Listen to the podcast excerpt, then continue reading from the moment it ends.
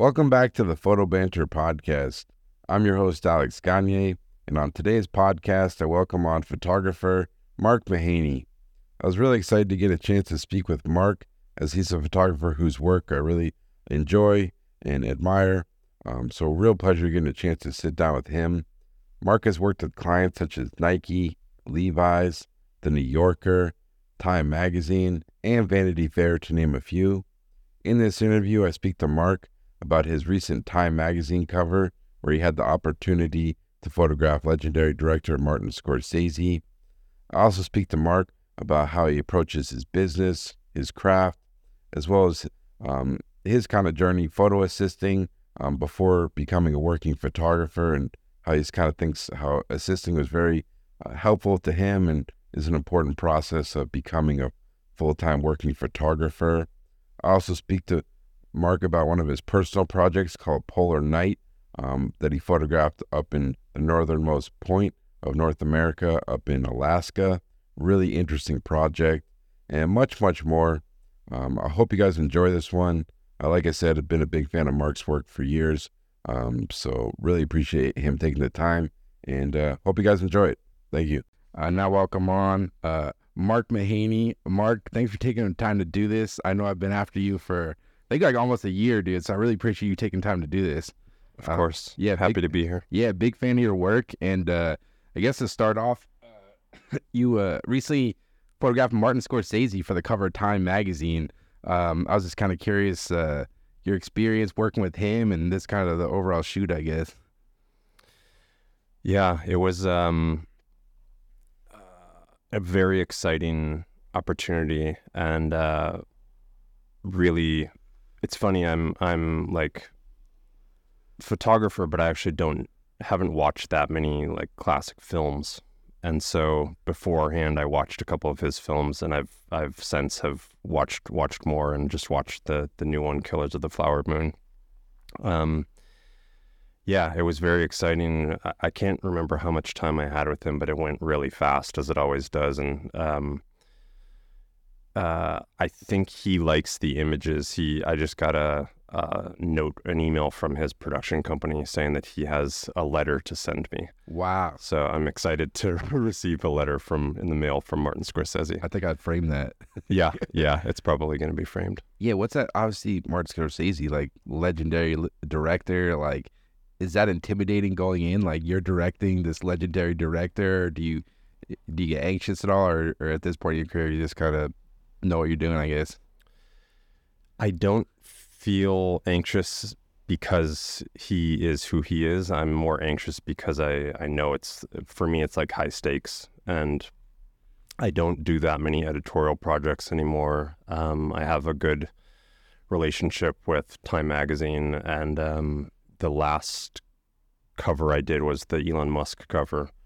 Um, so it felt like a another big opportunity to to like really try to knock it out of the park. And so yeah, it's less it's less intimidating because he is who he is. It's more intimidating the pressure I kind of put upon myself, which is um, perhaps too much pressure, like like kind of not sleeping for a couple days, sleeping well for a couple days before a shoot kind of pressure. Um, but I go into all of these shoots super prepared. Um, have like all my notes down, have reference files, have um, like a shared Apple note with all of my photo crew so that we can all be on the same page about, you know, we're going to go do this shot and then we're going to do this shot and we're going to go over there and do that shot and all of the specific equipment that's needed for each shot and and making sure that we have ample time beforehand to plan before the subject walks in, and so um, it w- it's a pretty well-oiled machine by the time the subject actually walks in. And when you say like reference materials, is that are you pulling reference? Is it like images? Like is it your own photos from past shoots, or like it could be other photographers, or like what kind of stuff is in that reference folder? I guess. Um, it's some images of others, it's some images of mine, it's some paintings, you know, like for poses, pose references. Um, I normally create a like a web link that I send out to my crew, and on it is like handwritten notes, you know, with uh, um, like I love I love handwriting on stuff, and it's handwritten notes, and um, there'll be lighting references that are specific, and pose references that are specific, um, like crop references. It's stuff that I share with the magazine, but also more importantly, I think share with the crew, and that I'm constantly referencing on my on my phone or you know I have one great assistant who's also named Mark, who's constantly like over delivering, and he he makes printouts of them like on beautiful paper. So we're just uh, we're just sort of like you know have them at hand, but it's a lot of images of. Um, I think even on the topic of like influence and stuff, I'm much more influenced by stuff from the past than I am from what's happening right now. I actually don't feel like I have a good finger on the pulse of what's happening right now, and I could I could go into that, but um, it's it's a lot of like looking back in order to look forward in in terms of my stuff that I'm inspired by. Hope you guys are enjoying today's episode. Real quickly, I just wanted to tell you guys about PicDrop. PicDrop is an image transfer tool I've been using almost every day for the past three years. Personally, I was sick of outdated platforms like Dropbox and WeTransfer and wanted something more catered towards photographers. And with PicDrop, it was actually founded by a working photographer, so they really understand what photographers need, and they're continually offering new tools to better organize and help deliver images to clients. Uh, one of the best things about Trick PicDrop for me is it helps me easily organize all my photos in one spot. I can make custom folders for each job, send video files, and also my clients can um, rate the photos make notes. So this kind of really streamlines my workflow when I'm working on different jobs with clients. And I've never had one client have any issue um, understanding how to download the files. Um, it's just really easy and user friendly. Like some other platforms, I was always having to explain to clients how to download it and figure it out. But with PicDrop, it's always been seamless. I know I've been talking about this for a while, um, but it's a product I use every day personally and can vouch for. Um, so with today's episode, you're going to get two months free of the PicDrop image transfer tool when you use the promo code BANTER when you sign up at picdrop.com. So go give it a try and let me know what you guys think. All you got to do is go to picdrop.com, use the promo code BANTER, and you get two months free. So without further ado, we'll get back into today's episode. And with the reference stuff, will you share it with like the subject, like, hey, this is kind of what I'm thinking, or not so much? Because like that's one thing, uh, especially in the digital age, especially with like Capture One, and I don't know if you tether when you shoot, but like I found it can be like a double edged sword. Like it can be good to show uh subject reference stuff or or how the shoot's going, or it can kind of bite you in the ass, or like how do you kind of approach that? Like, do you kind of share what you're thinking, what's kind of happening, or how do you approach that aspect of like the sitting? It's really case by case. Um, sometimes, like in in when you're photographing somebody well known and they have like a team of people that come in before the actual person walks in, they'll often ask what what my intention is for the shoot, what the plan is. Um, the subject themselves typically are are less interested in that. And Sometimes it's it's helpful to let them know, but um, and I do tether sometimes on shoots, sometimes I don't. Like on the Scorsese shoot, we did um, on the Elon Musk shoot, where it was a much quicker experience. It was like seven minutes of of just like wow, yeah, that was a real experience. Um, you got a lot of stuff out of seven minutes in that. Yeah, I didn't I didn't tether on that for numerous reasons, but I actually don't like when the subject can see the picture because I actually don't like it when anybody can see the picture because um, I do I end up doing so much after yeah. the fact in post and it's not it's not like it's like um trying to put lipstick on a pig kind of thing of making something interesting that's not it's it's more of like even while I'm shooting or before I'm even doing the shoot I'm well aware of my intentions and it sometimes changes but it's of you know I'm well aware of my intentions of what I hope to do with the picture in post. And I actually feel like I enjoy the post process more than I do the shoot itself. Um, because a you typically are on your own time and there's not that immediate pressure of performing and performing and performing and doing it quick and um, but I also just feel like it's this amazing opportunity to almost do the shoot a second time because I'm often like heavily cropping. I'm I'm so comfortable with working with stuff in post at this point that um like I'll heavily crop something, I'll heavily rotate p- pictures that I didn't think to do while I was actually making the picture.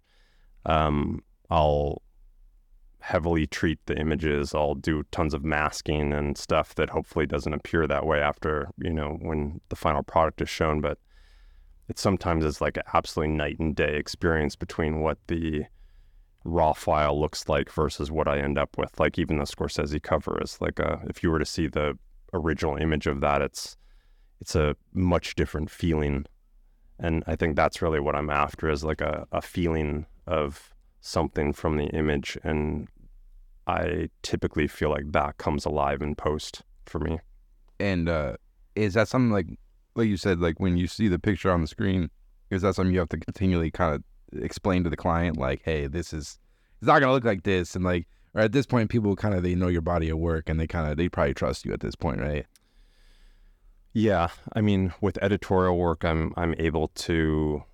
Um, I actually rarely tether with editorial work. I normally only tether on commercial work, and with the commercial work, it depends on the client that you're, you know, working with and the job at hand. But often the the ability on commercial work is you're less able to sort of like really go for it with your look and feel of what I would normally do with post with editorial, it's like I'm just actually there to make myself happy, um, you know. And I don't mean that in a in like a negative way. I, I I more mean that in the sense of like kind of like the airplane metaphor of put the mask uh, oxygen mask on for yourself before others. It's like if if I'm not happy with what it is that I'm doing, then I can't expect anybody else to be happy about it. Um, and that really is that was like a real shift for me, a turning point, and sort of claiming that you know the that if I'm not happy with the work first and foremost, then I then I am not you know like I don't even want to show it. Mm. Um, so Yeah, definitely. If you're if you're not excited, but it comes through. Like I think it, it took, at least for me when I started out, because you're just trying to get find any work you can, and then you're just like, at least for me, I was like throwing shit out there, but then like you said, you realize like, if it's just a mix mash of shit, no one's gonna react to it, and it's like I feel like when I started putting the stuff I I'm passionate about, people can see like you enjoy it, you know, and I, yeah, I feel like that's when you start to see progress and find your voice. And I love your website. And I was going through, you have the archive, and it's really kind of cool to see the progression of your work. Like, I feel like maybe I'm wrong in the last few years, it seems like you're shooting more black and white, and you kind of have this like real, like, especially with the Elon Musk stuff and the Martin Scorsese, like, there's this cool, like, like kind of, I don't know if you call it vignetting and stuff you're kind of doing. Is that kind of like a new approach, new look you kind of discovered? And like, has your look kind of changed a lot over the course of your, your career, you think? I'm kind of going back to what I started doing. Um, I've been, I guess, I've been on my own for a little over 15 years. Um, I assisted for a while, and that I think is would actually love to talk about that because I Yeah. feel like it's like one of the things that, for whatever reason, uh, people are skipping over that incredibly crucial part of being a photographer. Mhm. Um, but I started out doing photojournalism originally. Um, I had a really great photojournalist um, teacher at Columbia College in Chicago named John White, who was like a amazing Pulitzer Prize winning guy, and he inspired me to um, apply for this. I don't know if it exists anymore, but it's the Eddie Adams workshop. Oh. Eddie Adams was like the uh, uh, during the Vietnam War, the picture of the the soldier holding the pistol, and you can see the bullet going through the He's in the, the road. person's head. Yeah. Yep. Um, and I remember I was the youngest person at that that got accepted in I think out of a hundred people, and I'm just sitting there among like all these legendary giants. Like Gordon Parks was there, um, Joe Rosenthal, who did the picture of the soldiers putting the flag in uh, the World War II image, I believe. Um, uh, miss the others are escaping me. Nick Ut, who who took the picture of like the Yep. the napalm girl, the Vietnam War, and I'm just sitting there, like, probably would have benefited by it had I been like five years deeper into a career, but I was still in college, and it was just this amazing experience, and so I started off doing that, and then I went to school in Savannah, Georgia. Had a really great teacher named Zig Jackson, who also did sort of like photojournalistic work, but also into documentary work. And I started, um, like out as I was leaving college, I started doing more portraiture. And I think there was a part of me that missed doing black and white work and missed sort of, and like, maybe it's also goes back to the not really looking at what's currently happening and, and more so looking to the past. So I was looking at like old Stieglitz portraits and old Harry Callahan portraits and Dorothea Lange and Walker Evans and and just really focusing in on like what I liked about them, what I what I liked about the feeling of them. Um, and so I think a mix between that looking back for influence and also even just looking back for myself into what I originally enjoyed doing, which was was like heavily black and white and mixing black and white and color. Um, yeah, I kind of like revisited and leaned back into that approach. Yeah, you can see the photojournalist now that you mentioned that. Like you, uh, on the Elon Musk shoot, obviously the portraits are great, but I loved all the detail shots. And it seems like that's a big part of your work. And because even on your website, I like how you have it set up where it's like each shoot has like its own row, and you get the portraits, and a lot of times there's like a detail. Is that something you, you you've always just kind of been looking for to kind of add to the portrait kind of sitting? I guess.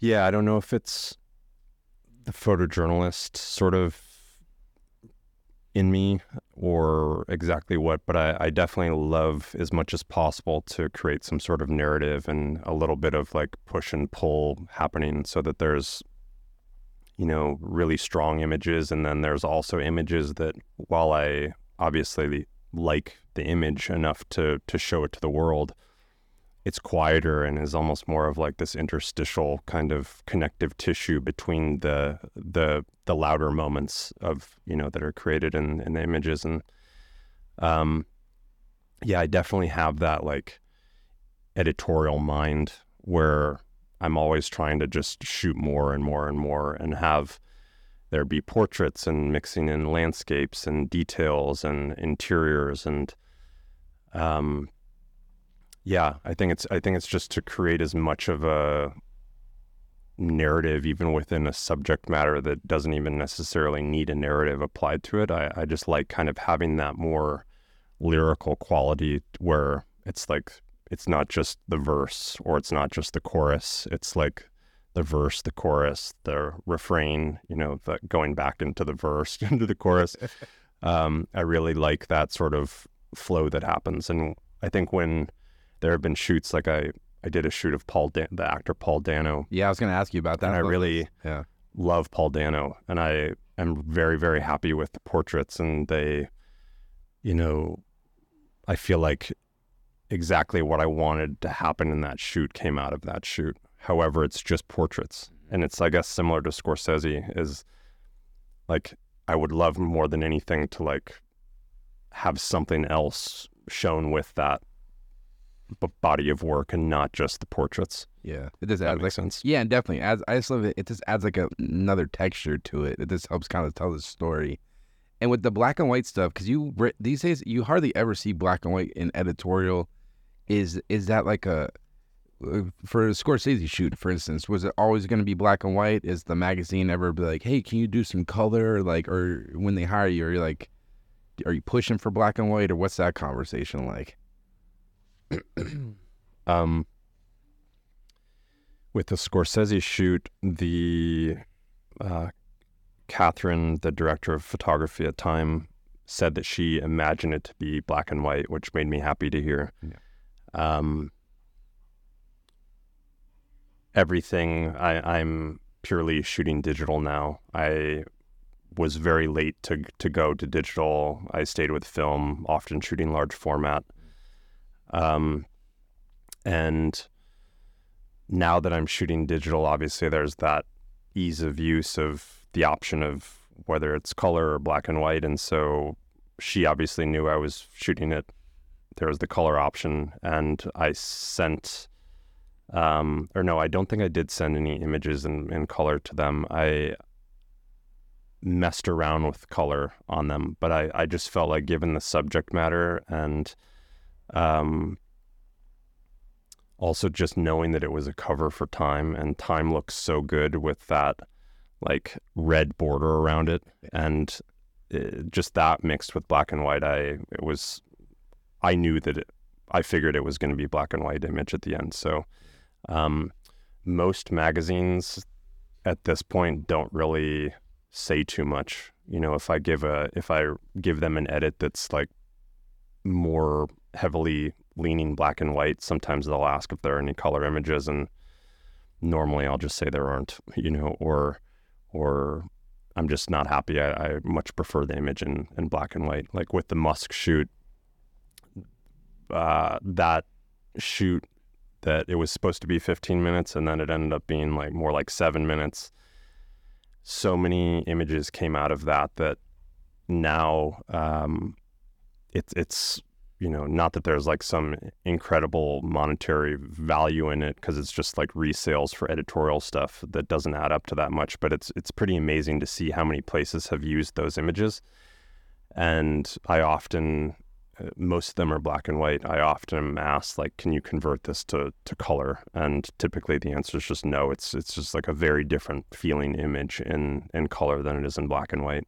Yeah, you got to stand up for your work. And that's the other thing I was going to ask is like when you deliver a shoot, like obviously, uh, let's editorial advertising is different. Let's say editorial portrait shoot. Like, how big of an edit are you usually sending? Are you in? do you ever? Because this happens for me. Sometimes they'll pick the they'll pick the images you don't like as much. Do you ever kind of stand up for yourself and try to advocate like, hey, what do you guys think about this? Or is it with client work? It's just you kind of send and you just let them decide, or like how do you kind of navigate that? Um, I'm doing very few editorial shoots now. So I think last year I said yes to two shoots, maybe three. This year I've done two portrait assignments, and then I just did um, like a slightly personal project that's being uh, will be published in Document Journal in a couple weeks, I believe. Um, and so with that, I feel like I'm in that process of being more selective about the jobs that I take on. I'm also learning that I absolutely have to be more selective in the edits that I give. Um, and I'm very clear normally about my favorites. And I really appreciate clients when, like Catherine at, at Time, is uh, for the last two shoots that were big shoots. Um, they ran my favorite images as the covers each time. Wow. And even for the interior images.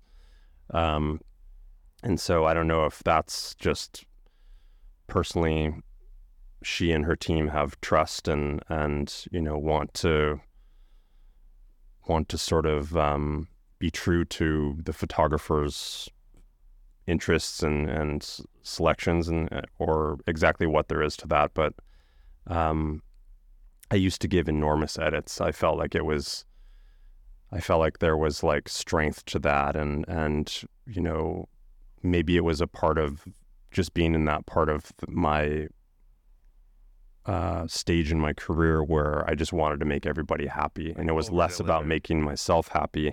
and more about making them happy because I needed the work and I had a family to feed and I also, you know, historically have found that the best way of getting commercial work that actually pays well is through people seeing your editorial work. And so I always wanted to over deliver in those moments. And now I'm it's not that I'm not wanting to over deliver anymore. I'm just wanting to make my myself happy. Yeah. And that means that I'm only showing what I would ever want to be seen by anybody else. Yeah, it makes sense. That's Much smaller edits. and that's what sets you apart. It's like when you try to please everyone, you please nobody. I think it's like at least that's what I've kind of learned. Uh, Yeah, or you you don't end up feeling at the end of the day like you're doing much to create your own voice in this industry. Mm. And I feel like there are so many photographers and you have to really set yourself apart in some way shape or form and um, on that note i feel like everybody's afraid of ai and i feel like for legitimate reasons i think there's you know i actually use it every day. I use it in in my editing process like for doing masks um, in post. The camera I use is heavily AI driven for autofocus. As as I'm like aging and my eyes are getting a little bit worse. Uh, I have to lean into that a little bit more, and um, so I think AI is like a great tool in some ways, but but I actually feel like on the topic of setting ourselves apart, I think the biggest risk to being a photographer right now is how many people are trying to be photographers right now. yeah, I think that that is a bigger risk, honestly, to people having a career that can take shape and have any sort of longevity to it, especially for somebody who's in their 20s right now. Like, I can't imagine entering into this industry and being in my 20s right now. Yeah, Um, and so I feel like it's just so important to set yourself apart. And if you're, you know, presenting all of this insane amounts of work to the to the world and it has all this different look and feel and it's not buttoned up exactly as you would want it to be, I feel like it's a real disservice. yeah. You feel like you are are you type person um, when it comes to editing your work? Do you ask for input from I don't know colleagues or friends, or is it strictly just you, or like how do you kind of approach the editing? Even just editing your website or editing your portfolio or whatever, like how do you kind of approach that? Like, because it is an important thing how you're going to present like what your your work, I guess. Yeah, totally. Um, I feel like I don't ask for input from many people. I'll ask um, uh, my wife. Honestly, the person I ask my the most is my 11 year old daughter. Wow. yeah, she's. I, I really appreciate. Um, you know, if I'm trying to decide between two images, I'll call her in, and she'll almost always pick the one that I'm leaning toward. But I needed somebody who I trust she to. got, she got good taste. she does, and then I ask her why, and it's it's half the time it's for reasons that that I didn't realize, but she's always spot on. yeah. Um, so yeah, I actually don't ask too many people. I ask my family, uh, like my a couple very close photo world people, and, and that's about it. No, that's good. Um, I, I also feel like it's we live in this culture with social media. Like, I think there's certain benefits of Instagram and and um, you know, I can imagine as a being a, a client, I am, would really be happy that Instagram exists. It's like an immediate way of just having a much wider view of what's available, Yeah. you know, in terms of photographers and what people are offering. But for me personally, I try to avoid Instagram like as, as much as possible. I you know, will I get the alerts when somebody mentions something or or not even a mention, but um like a direct message and stuff. But otherwise I'm very rarely on it and I feel like we live in this culture that is like as far as imagery is concerned is like we're overfed and undernourished. And I, I think that that's a result of there just being so many images that are available to us to see. Mm. Um, I, I'm going to botch the stat, but I remember hearing a client mention the other day that that um, I think in a single day, the number of images that are are seen out in the world and shown out in the world um, equal more than like the first 50 years or whatever of the medium existing uh, combined. And um, yeah, I don't know. I I I just feel like going back to that idea of being selective. I don't I don't remember if it was a Buddhist quote or Gandhi. I think once said it. But I don't know what the origins of it, but it's it's just that idea of like not speaking unless you feel like you can improve upon the silence. Yeah. And I feel that way about showing images as well.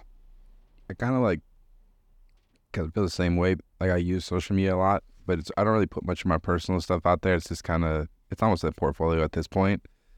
But it's almost like I look at social media. You kind of have to, uh, you have to kind of handle like your diet. It's like how much junk food are you gonna allow yourself to have? But but st- it's a double edged sword because I it is I'm the same way. Like there's photographers who work I love, and I just almost like I'll just mute it. And it's not because I don't respect, I love their work, but it's just like it's too much. I don't need to know what everyone's doing. But then also, I love social media. For instance, my friend Damon, who you met earlier, I don't know if I had social media, if I would still, because I've known him for like 20 years. And it's kind of allowed that friendship to keep going because, like, as you know, as you get older and you have families and it's harder to stay in contact with people. So I love that aspect of social media. But yeah, in terms of like career wise, at least for me, I, I don't know. Because for you, is it more you don't want the input of like what the trends are, or what people are shooting? Or I know some people they struggle with like comparing like, oh, this person's working more than me, or like, what is it about social media that you kind of have to like reg- regulate yourself with? I guess. Maybe all of that. Yeah. Uh, you know, I think there's, um, in general, I try to stay in my own lane. Yeah. and I've kind of always been that way. Um, I, yeah, I, I think it's very easy to follow trends. I'm sure I've have fallen into following trends plenty over the years, but when I do look at what's out there, it's kind of there is a certain level of surprise in me that people are not realizing that um, like it's one thing to be inspired, but it's another thing to emulate. And I, I think there's a real innocence in that. Uh, I'm not even, I'm, you know, not like judging necessarily. I think it, I think the closest thing to judgment that would come from it is surprise that some people are not realizing how much they're like appropriating someone else's work or their exact treatment of images or you know it's like you know the out of focus person in in the foreground of an image how many people are doing that right now or the this trend that I, think is a beautiful trend so I can understand it but it's it's like um you know shooting on film and printing on C prints and then scanning the C prints and showing the little film edge. And I get it. The the images have a, a really different sort of like creamy look and feel to them, but it also I, I just feel like is sometimes what draws me into an image is that and I'm not even looking at the image or the quality of the craft behind the image or the framing or the lighting. I'm more just like, oh, I don't know if it's this nostalgia thing or exactly what it is, but you know, I'll see ph- photography agency sites where, you know, three quarters of the people on the roster will be doing that exact technique. Mhm. And it's like, I don't, I can't tell one person's work from the other. Yeah, the film thing is interesting. I mean, In the last few years, it's it's because like I'm sure like you, Ali, I came up on film because that's all there was when I started out. There wasn't digital, and it's now it's become. I can tell if it's like a marketing thing for some people. It's almost like film film is like their personality or like their brand, which is interesting. It's because to me, at the end of the day, I look at photography. It's like I don't really care how you got there. Like, do you have an interesting perspective or an interesting story or like your approach? Like, yeah, the I don't know the film thing. Like, in I was talking to Joe Pug uh, last week, and he we were he's like, it's not sustainable. Like, even it's so hard. It's so expensive to shoot. it's like twenty dollars a roll now, dude. It's like crazy. But I don't know if people like it, do it. But I don't think it should be like a. I don't think people should feel like they need to shoot that to like.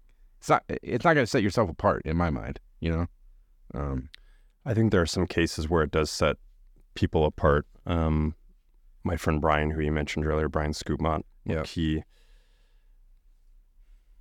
he's gotten to a point where you can um, some of his work is digital Yep. and it actually looks quite a bit like the work that he does in large format uh, Yeah. because he's really figured out which lens can do that for him. Mm.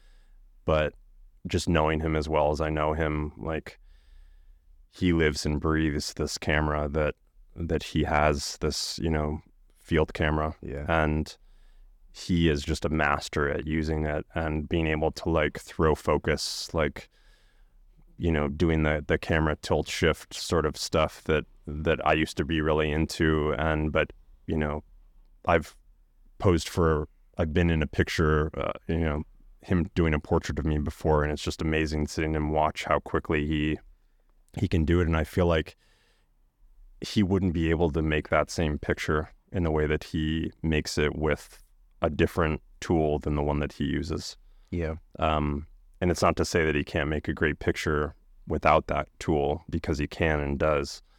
Um, but beyond that, I I agree with you. I think there's I think that like there is this real trend. There's clients that are, you know, constantly asking, "Can you shoot film? Can you shoot film? We really want to shoot film." It's like honestly with with how amazing opportunities are right now with these cameras and with post production there's there's nothing that you can't replicate the look and feel of from film typically it's like everybody wants this really grainy Yeah. filmy sort of thing you can totally do that with with ease with digital now if if you know how to do it the thing I struggle with is I'm not a good person. I know, like, I have a friend. He owns he my my friend Xander. He has he, he's a gear nut. Like he has a 900 cameras. I, I can't work like that. Like I have two cameras I shoot, and really it's one. I shoot Canon R5, and then occasionally I shoot my Hasselblad, and that's it. Are you the type of person that can do you jump between different camera models or brands or formats, or do you kind of have your kit and you kind of just stick to that? I definitely have my kit and I stick to that. Mm. Um, yeah, I have. I. It's one of those questions that I'm asked all the time, and I'm sure so many photographers are asked all the time of like, you know, wanting to get into the gear gear talk, and I get it, but I also feel like if you're focusing that much on the camera that you're using or that some person whose work you really are inspired by is using then you've you've kind of like lost the the thread Mm.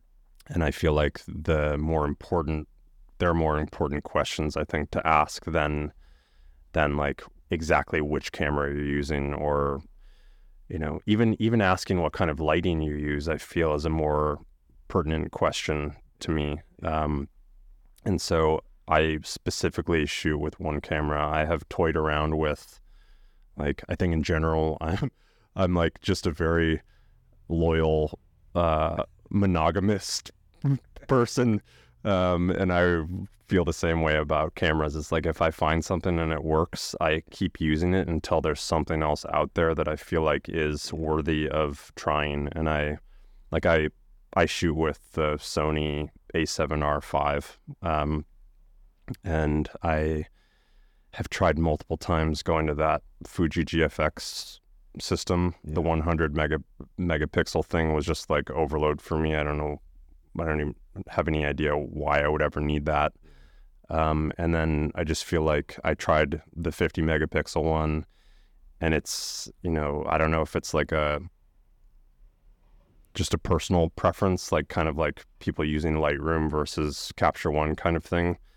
Um, but the Fuji thing just didn't work for me, and I feel like I love I love the the camera that I use right now, and Sony makes the sensors for all of the cameras for the most part. So why not go straight to the source? And I feel like it's just such an advanced system, and so I stick with that, and I, um, yeah, I don't know. I have friends who are constantly jumping between things, and I just feel like it's a distraction, and I, I, I feel like it's, I don't know. There's something, maybe to look into there that a little deeper. Uh, yeah, But I hate buying. I honestly avoid buying new gear, dude. Like even even other shit. Like I went I had to buy new glasses yesterday because mine are just like falling apart and they're all scratched and shit. I fucking hate buying new glasses, dude. It's like I like the way these ones look. I don't want to switch, and it's hard to find the exact one. I'm like I try to avoid that. And same thing with cameras, man. I finally had to buy the R5 because my other camera was just beat, and it was just like I had to make the switch finally. But I kind of feel the same way about gear. Uh, but to go back, man, like where'd you grow up and how did you kind of first discover photography? I grew up outside of Chicago in the suburbs, and um, my mom was an art major in college, and my dad was a, um, a commercial airline captain. And I feel like somewhere in that combo, really, I don't know, there's like both of them are extraordinarily meticulous people. Um, my dad obviously for for his line of work was just like you had to be absolutely buttoned up. Um, and i feel like both of their influences really benefited me in in this path of work that i have decided to to um, you know embark embark upon. And um, i was lucky enough to we didn't grow up with much money in my family, but we lived in a pretty affluent area, and there was a really great high school, and somehow we had this insane darkroom facility and three photography classes, and um, my sister ended up. My sister's two years older than I am, and um, she ended up taking the pho- photography class. My mom bought her like a little Vivitar SLR camera with a 50 millimeter lens and I ended up, I think, using it more than she did. My sister also went to school f- for photography, Wow. um, and so I ended up kind of probably following in, following in her footsteps. But um, yeah, I ended up doing all the classes at my high school. Ended up sort of like being the the tutor for other classes because I loved it that much, and then immediately went into to college for it. So Wow. Is your sister still shooting it herself at all? she's not. Yeah. she's she's gone a different path. That's cool. And was your family always pretty supportive of you kind of following your passion with photography? They were. Um, I think maybe my mom, not that my dad wasn't supportive of it, but I think my mom understood it more. Um, just coming from her own background, my dad I think was much more around like, you know, how are you going to make a living doing this, or are you just following in your sister's footsteps and all that totally understandable important questions that I would also ask uh, you know if if my daughter you know went down this path as well um yeah Yeah. No, that's great. And so when you went to school for photography, did you have like a goal in mind of what you wanted to do? Was it did you always kind of dream of shooting editorial and kind of the stuff you're doing now or, or, or was it different when you first started, I guess? yeah it goes back to I think I was mainly influenced by the teachers that I had who really seemed like the most solid teachers and they were both people that did documentary work and photojournalistic work. Um, and so I kind of thought that I was going to do that. And then I, you know, this is, I don't know how old you are, but, uh, you know, I, I was in college during the era where like the internet was obviously existed, but, and I would visit like photography reps websites and things like that. But I didn't really know what was out there. Images were not as commonplace in our everyday lives as as uh, they are now, and obviously social media didn't exist, all that stuff, and so it's like I would have to go to Barnes and Noble to look at the books that they had and look at the magazines that they had, and of course it was a very limited, Yeah. you know, selection of things that they had there, and and so I think as I began to to have more exposure to different kinds of work that were out there, I became less interested in photojournalism and it's not a knock to photojournalism. It's, it was just more of like, I personally found more of a connection and, and more uh, inspiration in, in other types of work. What was some of the work, kind of those early works that you were inspired by, you think? Um, I remember lo- loving seeing the humor in. Uh, I actually ended up being repped by uh, a guy named Julian Richards originally. He's since retired. Um, yeah, I think he retired in like 2014. Uh, his whole roster I found very inspiring. There was there's a photographer who I'm friends with now named Dean Kaufman who I just loved. He d- he does like a lot of architecture and always like. Um, there were photographer Chris Buck who I think you've interviewed Legend, before. There's no, there's one Chris. That's what I love about Chris. There's no one else like that guy. Yeah, I can't say that I know his work anymore, but I really was inspired by the humor that was injected into it while also making successful images. Yeah. Um, I remember loving Nadav Kander's work, and I, I think I enjoy it less now because it there's something to it that feels a little too hyper real or too too digital, but I still really appreciate it for the craft that goes into the work Mhm. and um I connect with it in terms of it seems like he goes into a shoot extraordinarily prepared and has it all mapped out and it also seems like work that even even back then when he shot film seems like there's a real um craft in like the post process Oh, as definitely. well Definitely. that that is even to this day I, I still think like you can tell an image of his Yeah. and I, I think that's one of the things that is going back to that idea of like needing to make your mark. I think I think that you can tell an image of his. You can tell uh, a Jack Davison image. You can tell a Brian Schutmaat image. Like you can tell a Thomas Prior image. And I, I feel like that's always the goal. That should be the goal. Yeah, that's what I really appreciate about your work is your your eye and like approach to like color and then especially with your black and white, you just like like you're saying, like I know like the tones that you however you do it, like I know it's yours.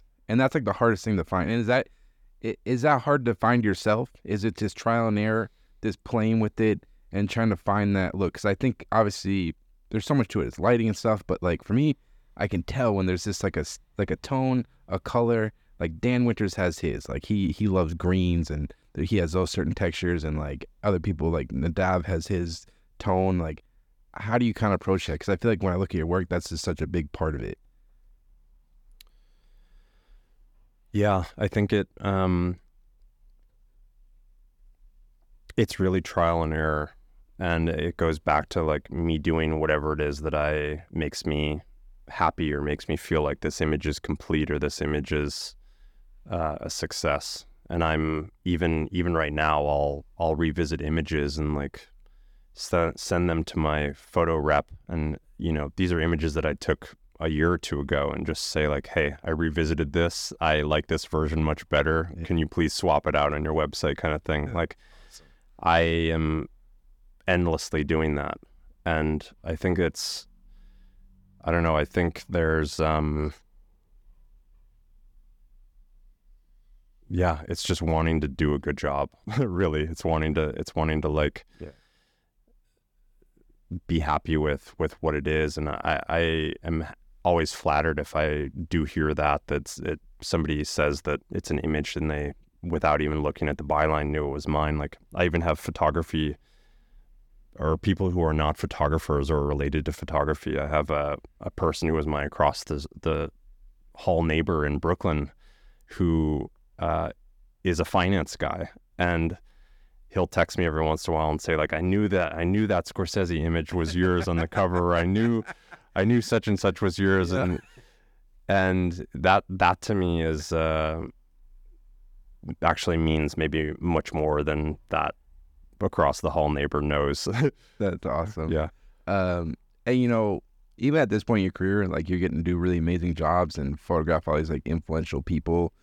Do you walk away from every shoot like completely satisfied, or is there? Do you even do you ever like second guess yourself after? Like, I wish I did that, or like, how do you feel like at, at this point in your career? I guess. Um, I am always second guessing myself, um, or maybe not second guessing myself, but just like unsure about how a shoot was until you know I've been able to spend a couple days with it on the computer, and yeah, it's it's a weird process having these shoots, especially ones where they're high profile people and they're you know very short windows of time. It's like you almost don't have the time to to second guess yourself in those moments. So you're just running on like adrenaline or running on the plan that you have in in your back pocket you know? Um but yeah i'm i'm very regularly saying to people if they ask how do you think the shoot went? It's like i don't know yet. I, I don't know yet. Um and that's again going back to the this post process thing like i really there are these opportunities to have that shoot for me. It feels like genuinely a, a second time. And so in those moments where i do wish that i had been able to do this or do that you know i to some degree obviously you can't like totally fix everything in post but but to some degree i'm able to like inject a little bit more into an image you know, so that I don't so so much sort of have regrets or feel like I missed an opportunity or anything along those lines. Yeah, no, that's comforting to hear, man. Uh, uh, and I guess like when you got out of college, like what was your? I know you talked to me before. You spent some time in New York, and you kind of touched on assisting a little bit. Did you kind of go straight into assisting once you get out of school? Yeah, so I I graduated college and I moved to New York like five days before September 11th happened. Wow. And so, um, challenging moment to find work. I ended up doing a couple internships, um, which were hugely valuable. Um, they were, I'm pretty sure I wasn't paid for them, um, and I had no problem with with doing that. Um, yeah, I moved up without really. Uh, one of the assignments in college was to touch base with somebody who was a professional. You know, it was for like a business development class in college. That's a great assignment. Yeah. And so I had a couple leads from doing that. Um, and I ended up landing a full time assisting position with a, a portrait photographer uh, named Timothy Greenfield Sanders, whose whose work I um, have always appreciated, but it wasn't it wasn't really aligned with the type of work that I was doing myself. And I can't say that maybe it was um yeah, I don't know. I, I was immediately excited and happy to be working for him. And um I also feel like there's something to going back to the emulation thing I don't know how much it happens now, but I, I feel like there's, for a while, there were a lot of photographers or assistants who would pick a photographer whose work they just, you know, wanted to basically, if they could step into their own, into that photographer's shoes somehow, magically, they would love to do that. And I always felt like it was more important for me personally to work for somebody who, who I respected and who's, who did really solid work and really high profile jobs and photographing presidents and you know dignitaries and legendary musicians and actors and cultural figures. Like that to me was such a important thing to sort of like be a fly on the wall for. And i i don't know i I think somewhere in there unconsciously, I, I, didn't want to work for somebody whose work I wanted to completely emulate, mm-hmm. and I you could definitely for a while see that happening. Um, and it's it's it's sort of a natural sort of. Yo, you felt like you were shooting like Timothy for a minute. No, no, okay. no. I'm saying I I felt I feel like you can see yeah, assistants. Yeah, yeah. Yep, plenty of assistants. I did that. Yeah, yeah, yeah. Who are really following the look and feel of the people who they worked for, mm-hmm. especially knowing how those photographers craft their images and yeah. what lighting they use and and everything. And so, yeah, I I didn't do that, and I feel like instead I just sat there like a fly on the wall and really was um, I'm I'm still very close friends with Timothy now. He, he, my my dad passed away during the time that I assisted for him, and he, you know, stepped in like a father figure in many ways, and still to this day is checks in on me and you know offers me his place to to to stay wow. and um, gave us his his old car when when he found out that my wife and I were having a baby and you know it's it's a it's a very important well for me personally that relationship that I had with him is was so hugely important and it was more than appreciating any work that he did or trying to replicate anything it was more of like this step in becoming a photographer that I feel like so many photographers are skipping now. And I think it's actually a huge, like, if there's one piece of it, there, I have two pieces of advice for photographers. Drop it, Mark, drop it. one is learn QuickBooks. Yeah, no, hell yeah, dude. That... and, and, and, and like learning how taxation works. And two is be an assistant and have no shame about it. Yeah. And I think right now it's like so many people look at being an assistant as something to have shame around or like they haven't made it yet. And they're meanwhile they're like 21 or even 23 and I just feel like you know it's it's a there are some people who make that leap they they whether they go to college or not they at 21 are producing work that is like mind-bogglingly good. Mm-hmm. I feel like there are plenty of people out there who are not ready to be doing their own work or, or, you know, not doing their own work. I feel like everybody should be doing their own work, but, but are maybe not ready to be fully out on their own because it's, it's really something to be on a shoot, especially like a commercial shoot where you're on a set of 60 to 80 people. Yeah. And you're, suddenly the person who is the point person, the person that every single person on set is looking, coming to for answers. Yeah.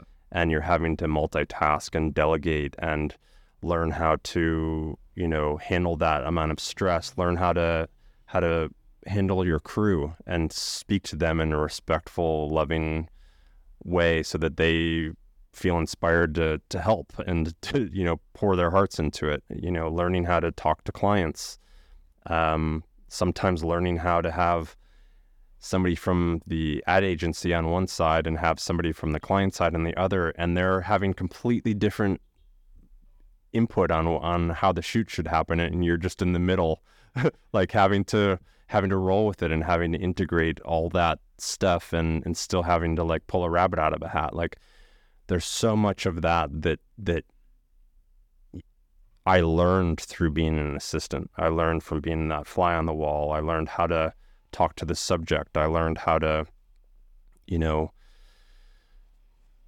talk to clients on the phone or learning what what worked and what didn't work in terms of like even when I was a third third assistant for Timothy, you know, I would hear the second and first assistants talking as they were beginning to get emails and, and calls come in for doing their own work and hearing about like them asking immediately, what's the budget?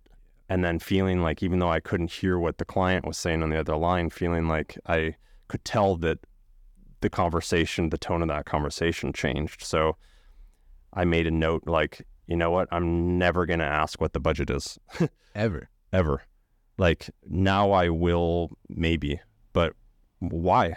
You know, like I, I, I do now because I have a family to feed and it, it matters. But I'm gonna put, and I do to this day. It's like I, I can go from a job where you pay for your whole family's expenses for the year from that one shoot, and then go immediately into a job where I lose a couple thousand dollars on it. Yeah, you can't tell the difference in terms of looking at the images of what I put of myself into those projects. You know so, but you still have okay. This is interesting. This is a great conversation. So, I get that perspective, but like if you're doing a job for whatever some big Fortune 500 company, like you don't just want to give them everything, get taken advantage of. Like you still, uh, for sure. Obviously, you have a rep. Like, how do you? Yeah, you don't. I look at the work. It's like, what? do you Because I do plenty of shit where uh, I lose money or put money into it. It's like, but what am I getting out of it? Am I making something? Either do I enjoy it? I'm making some work I love. Is it going to be a good connection, or is it going to be whatever? Or do you do jobs for money? And it's like, it's always a negotiation. Like, how do you kind of balance that? Like, mm-hmm. because you are running a business, especially you got a family and stuff like that, and you, it is like, a, Yeah. I don't know. Yeah, I don't mean to say like that you should not ask about the budget and get steamrolled by a client. That definitely is not what I'm after. Yeah. Um, all of that stuff is super important. It's it's important to stick up for yourself. It's um, you know, to be treated fairly and and um, yeah, making sure that you're being compensated, especially when it's from some huge company, being Yeah. compensated well, Mm-hmm. and that you know somebody you have somebody there to look over the terms of the agreement and all that stuff. I think what I'm speaking more to is like, especially early on, I had again this goes back to being an assistant. I had the comfort of having a, a full time assistant position, and so I was in a position where the work that the work that was coming in doing for editorial clients at the beginning wasn't like I was still making more as an assistant, you know. Yeah.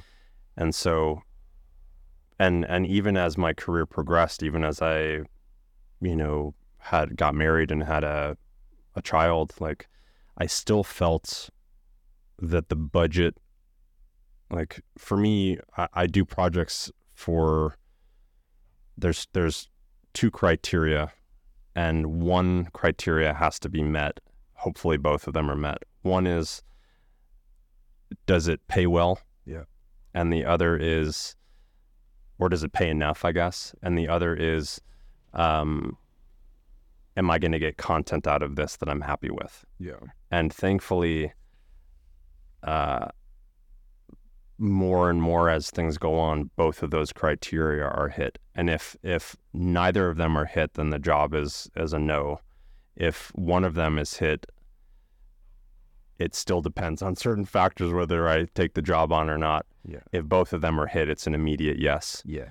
um, and so I think I think what I'm speaking more to on the topic of budgets and things now is is it was initially around like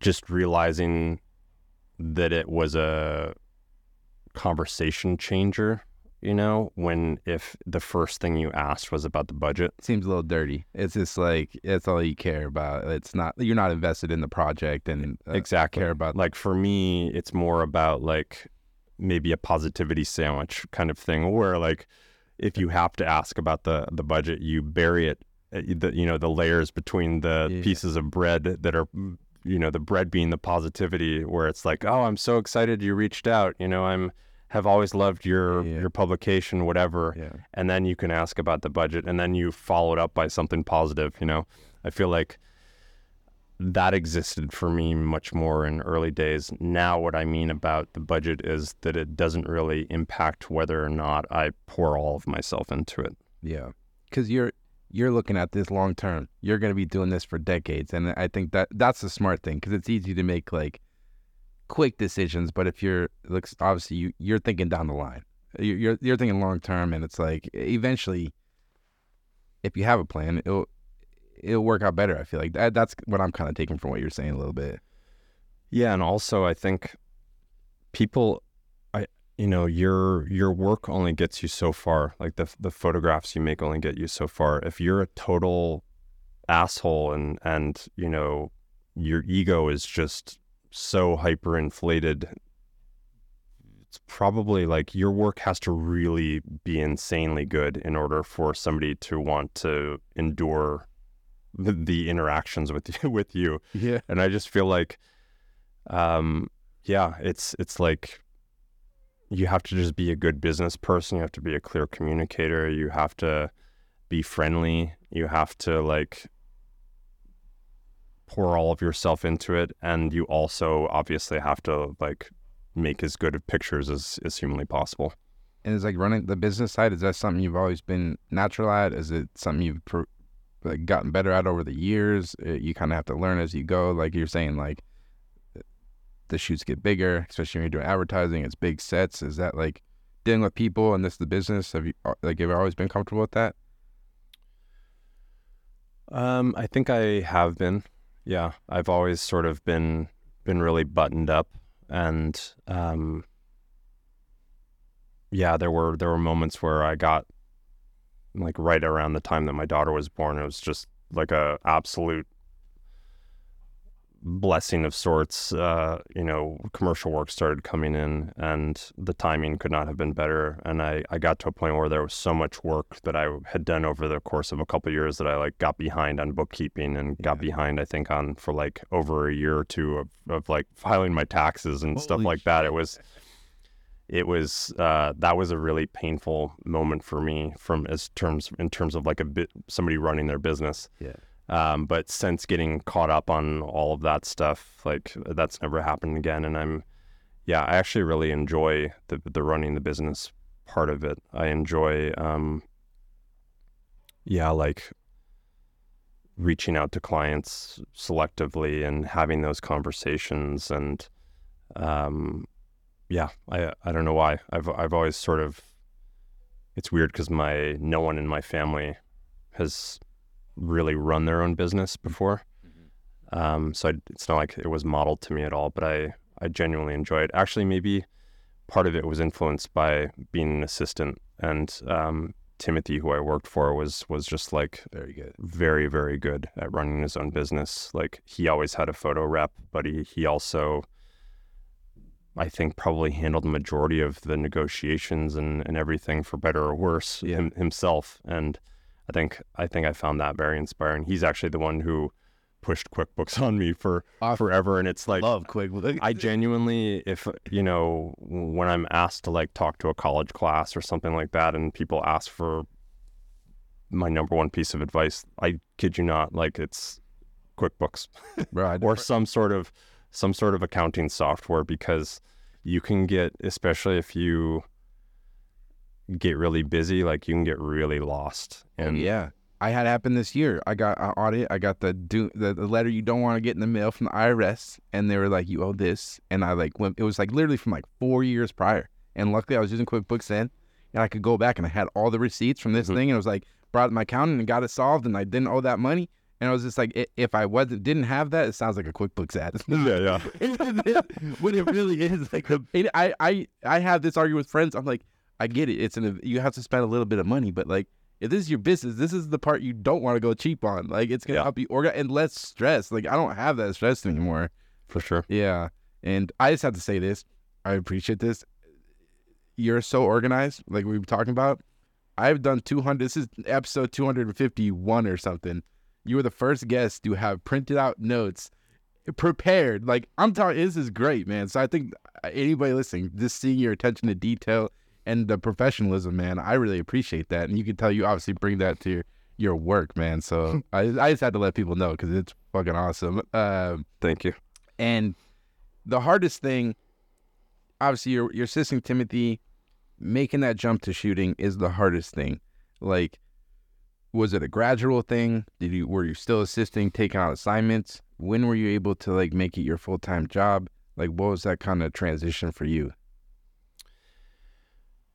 I made this transition during a very different time than than right now. Like not not that it's that long ago looking at the calendar, but like I feel like it's it's just in, an insanely different world that we are presented with from a photography standpoint. And so I don't know totally if I were starting out right now if I would succeed in the way that I have, you know, thankfully had I'm I feel so grateful for for where I'm what I've been able to do and trust that clients put in put in me and trust in me and I began sort of like I was always doing my own work as an assistant. So on at night on the weekends I, I say to kid with my wife that like I lived in New York for twelve years before we ended up moving to California.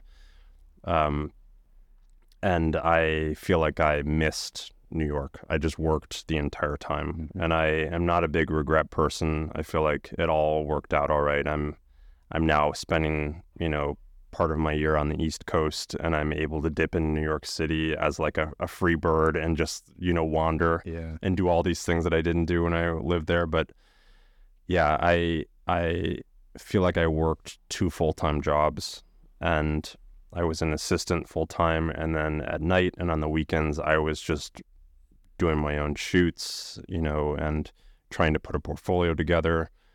And I ended up having enough work put together where I um, ended up starting to do, I feel like for maybe a year, it was like half of my life was spent assisting and half of my life was spent doing my own shoots. And I ended up these are all probably magazines that don't exist anymore other than I think obviously the New York Times magazine exists, but I remember setting myself up wanting to knowing that I was still an assistant like I picked five magazines that I wanted to approach who I felt like my work could really fit in well with. And within the first couple of months of reaching out to them and having meetings, I got jobs with all five of them. Wow. And I ended up, um, some of them, they were like my first go to jobs, were for years. Like there was a science magazine called Seed um, that, uh, I don't know, kept me busy for a couple of years and and gave me some of my first really big editorial projects of photographing like legendary scientists and um and none of it's work that I show anymore. It's you know, it's like to some degree I I look at what somebody however old I was at that point, like 25 or something, I look at 25 year olds work right now, some of them, and I'm just like absolutely floored by how high quality it is. Um, but eventually I had enough work under my belt where I was able to like fully wean myself off of being an assistant. I would, I would, um, go back every once in a while if I was absolutely needed for something, but I, I, um, eventually had enough work of my own where I just sort of launched, launched off doing that. And I feel like I never did, other than those initial first couple months, I never had a portfolio ever again. Wow. Um, I never went around. Um, actually, right, it's a lie. I, right before COVID, I was excited about showing work and did this whole printed box of like beautifully printed double sided prints. I flew to Portland for some meetings. I think I flew to LA for some meetings. And then COVID hit, and I've basically created an entirely new body of work since then. So that whole print box is just sitting somewhere. I don't even couldn't even tell you where it is, and I've never like done those types of portfolio meetings ever again. And so the reason I bring that up is I ended up doing work for um, a couple key clients at the beginning, and instead of doing more portfolio reviews and things, I asked those clients who I knew I had made happy with the work that I had done for them if they could recommend other magazines for me to reach out to because it's like obviously it still exists this way, but but then also like everybody knows everybody else that everybody Yeah. you know. And I think it's been like the the best thing that I have done in my career is I've always asked for very selectively asked for help from people. Yeah. Um, and even to this day, like, uh, there's a Natalie Matutschovsky, who was a photo editor at Time Magazine. She brought me into the initial Time Magazine shoots, and she then went to work for a client that I shouldn't name, uh, and brought me into that fold. And and you know, I've been working with that client ever since. And um, you know, it's it's just as like people are very supportive in this line of work and are happy to help. I think there's a real barrier that a lot of people feel in asking for that help. Um, I have, for some reason, I'm I'm an extraordinarily shy person. Like I will not. I'm too shy to like say hi to somebody sometimes that I know in the gro- that I run into at the grocery store. But I have no qualms about front on a professional level, like asking for help or Yeah. raising my voice or anything along those lines. It's it's just been like it's been the the biggest thing to shape my career is is actually asking for help. Yeah, relationships are everything, and anybody who says they're self-made is full of shit. Uh, in my mind, it you can't do this. on your- Like all my best jobs, like I've spent. I mean, I'm sure you've probably done this too. Maybe, I, at least in my experience, I could spend years like marketing to this one client, my dream client, dream client. I send them shit, send them shit, it doesn't go anywhere, and then you end up getting like, at least for me, like some of my best things is just through like a weird, like random relationship and kind of built that way. It's for me everything relationship. My my best client obviously I try I do I try to do the best work and I deliver the best I can. My best client, we have a relationship because we both love baseball and there's like that connection on that, and it's like that's what that's what keeps it going for me. My long lasting clients, it's like there's like a friendship there with some of them, not everyone. Some of this is a business thing, but yeah, it's all relationships in this Mhm. business in my mind. That's that's how I've grown. Yeah. Yeah, I mean, I think to that point, I think it raises the point of the importance of being a good communicator. I'm, I hate making generalizations, but there are, and obviously this is not a blanket statement, there are, are plenty of people that don't fall into this category, but I feel like there is something about like the younger generation. I, I feel so old saying that, but like, um, who are could really get some guidance and and uh, to instill upon them the importance of being good at communicating yeah, and how absolutely crucial it is. I feel like it's probably the most crucial part of this whole industry uh, is is just communicating clearly and answering like I don't care how busy I am. It might take me a couple days, but I answer every email, even if it's like just somebody reaching out asking for advice or wanting to look at their portfolio or whatever it is. Like it's important. Yeah, definitely. Even in my personal relationships, like friendships and stuff, because we w- we've slowly morphed into this world where we're all on our cell phones. We're all like most people are addicted, and we everything's text message. Like less and less. Now it's it is. It's like if you call someone, it's like people are worried you're being rude to like call someone. But I got friends I'm like fuck you, dude. I'm calling you, man. Like I'm not gonna be like a robot because it's what it feels like to me. Like obviously I text all the time, but like I want to like this shit. Like we're having a real conversation. It's not just like this robotic thing, like digital message, digital message, digital message, where it's like, yeah, it's just. It is important to be able to talk to people, especially being a portrait photographer. You can't talk to people, man. Yeah. You're screwed, dude. yeah. Yeah. Yeah. yeah. It's also just interesting. We have all these um, different modes of communication now, and I don't actually check Instagram every day. I, I'm, you know, uh, the only reason I have the alert on to show me that I've, you know, pop up on my notification that I have a DM is because some there's a lot of clients that will reach out about like Definitely. huge jobs Yeah, dude. It's over direct messages. Like my I don't know. My website now. Yeah. Yeah. Yeah. And so I have to check all those different modes of communication. But I, yeah, I spend a lot of my time now in part of we we bought a property in in like north of New York City and spent a lot of time in an area where there's absolutely zero cell reception and I am obsessed with it. it's just like uh, nope, not available. Uh, I'll I will get back to you, I promise, but I w- cannot get back to you this- right now. Yeah, my ne- this actually leads in perfectly to my next question. You did this awesome project up in Alaska uh, called a Polar Night, right? That was Mm-hmm. the project, which kind of now makes sense, seeing that you like being in the middle of nowhere. uh, how how did that kind of project come about? Because I think it's the northernmost point in Alaska, right?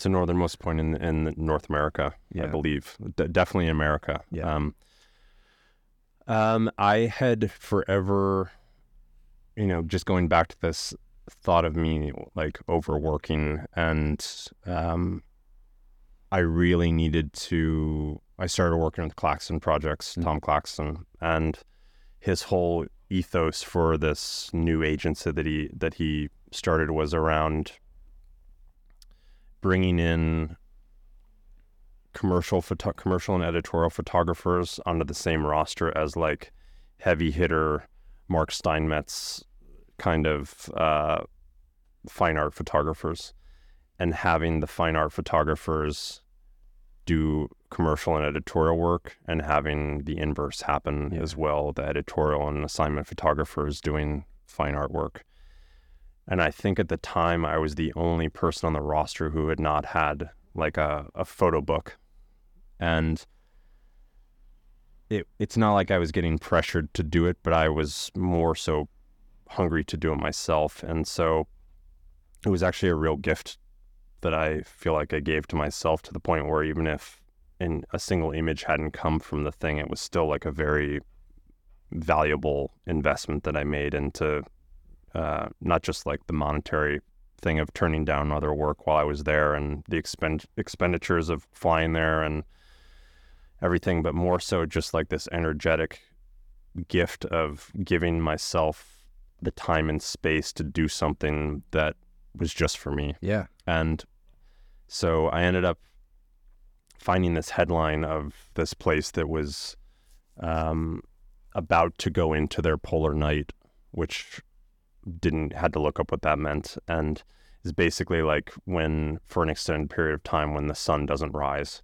And so in this town uh, in Alaska, How do you pronounce it? Because I saw. them- How do you pronounce that town? it it's originally named actually it originally it's gone back to its original name which is Utqiagvik and uh, it's more commonly known as Barrow Okay. Point Barrow um so they were they go into like 65 days of total darkness in the wintertime and the inverse in the summertime where the sun does never goes down. And so I ended up finding time on the calendar that worked for my family and worked for my work schedule and um, went up there for like the last 12 days and i left the day that the sun came up. That's that's the whole project is twelve days of shooting. yeah. That's see that's that just shows you in a small but you can make a body of work. You can do it in a day sometimes, not always, Mhm. but like you you you came up with the idea and you went there and you just did it. Yeah. Yeah. yeah i mean i think well first of all this was my first personal project honestly since like college Wow. which was a big a big thing for me and it was daunting because i i showed up to this place and of course i picked like the one of the hardest places to go and and like uh, physically take pictures it was negative 40 degrees at some times i'm dressed like a i'm dressed like a marshmallow Yeah, so I was gonna say, how do you like mess with the settings and even touch the? yeah, there were all kinds of technical things where, like, you know, I had talked to people like Tom Prior and a couple other friends of mine who've worked often in different Arctic conditions, and, um, you know, batteries in all modern cameras are are like not good. No. uh, electronics are not supposed to be in cold of that level, and that the most damaging part of it is not just the cold, but it's going from the cold into like your car or the cold into your motel room Yeah. it's that transition from from like negative 30 degrees to 7 68 degrees or whatever the temperature is in the hotel and it's like that it's like that condensation that can happen on the electronics that just like will zap a camera so we had to have double of everything uh, i brought with like several lighting setups i brought with uh, I then shot on Pentax and also Sony. So I had the Pentax and the Sony, and I had two of each, and then two lenses of each lens from each setup. Did anything die? Anything? And no, everything was perfect because we were given the guidance, uh, and I can't remember who gave me the guidance, but like you have to put your camera, you have to put your lenses into those like river bags, Yep. those like dry waterproof bags, and they help um, like buffer the temperature differences from from one extreme to the other. so And like each of those shots, it's kind of like a once you kind of figure out where you want to shoot, was it kind of like a quick process? Like, all right, like or you couldn't spend that much time. Like, Oh yeah, I mean, you literally. I would often have to take my gloves off. To I had like you know you have multiple coats on, you have multiple gloves on, you have. I had like face masks on, goggles, you know, and I think I counted it was like nine seconds or something that your bare skin on on like the coldest moments before you're barely able to take it, and then you have to put your glove on again. So um, a lot of those pictures were done with like the whole town had like these vapor lights. Yeah. That's why a lot of the images are sort of orange. orangey, Yeah.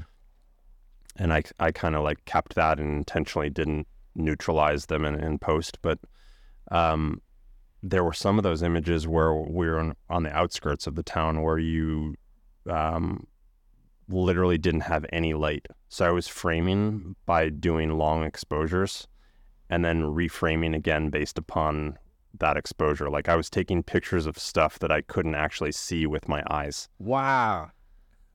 That's amazing. Yeah. But it was it was an incredibly daunting thing to the point where because I'm an assignment photographer, you know, that's what I what I am and what I do and uh, especially up until that point. And so it felt weird to not be assigned by anybody to the point where I was asking people like tell me what to do here Yeah. whether or not I'm going to listen to or not like it, it would at least be helpful for to, to get some cues you know so I ended up developing that body of work mainly in like the last 3 or 4 days that we were there because I went there thinking I was going to do the day in the, a day in the life shoot where I was like meeting locals and doing portraits of them and photographing them like you know doing a whale hunt or whatever it was that they were were doing up there. I went in there completely naive and and um kind of intentionally so. And then it very quickly a it's frigid outside and no one's outside. So it was like you had to to knock on people's doors to introduce yourself, which going back to me being shy is like a little rough, but thankfully I was doing it in work mode, so I'm I'm like less shy because I'm in work mode, but I end up just feeling very much like I'm this white guy coming into this community, and it felt like I was, you know, I, the last thing I wanted to do was like exploit the situation at all, and so I ended up creating this body of work that was largely documenting like these snowscapes, these uh, like ordinary objects that are just blanketed in snow. Mm. You know, finding uh, a car broken down on the side of the road, like a perfectly good SUV broken down on the side of the road, or I don't even know if it was broken down. It was just abandoned with like the door open and snow fully inside of the the cabin of the car. Um, it was just documenting this very very bizarre place during this very bizarre moment where the sun doesn't come up and where there's like incredible I think it's the highest suicide rate in the nation is happening during that time at that place.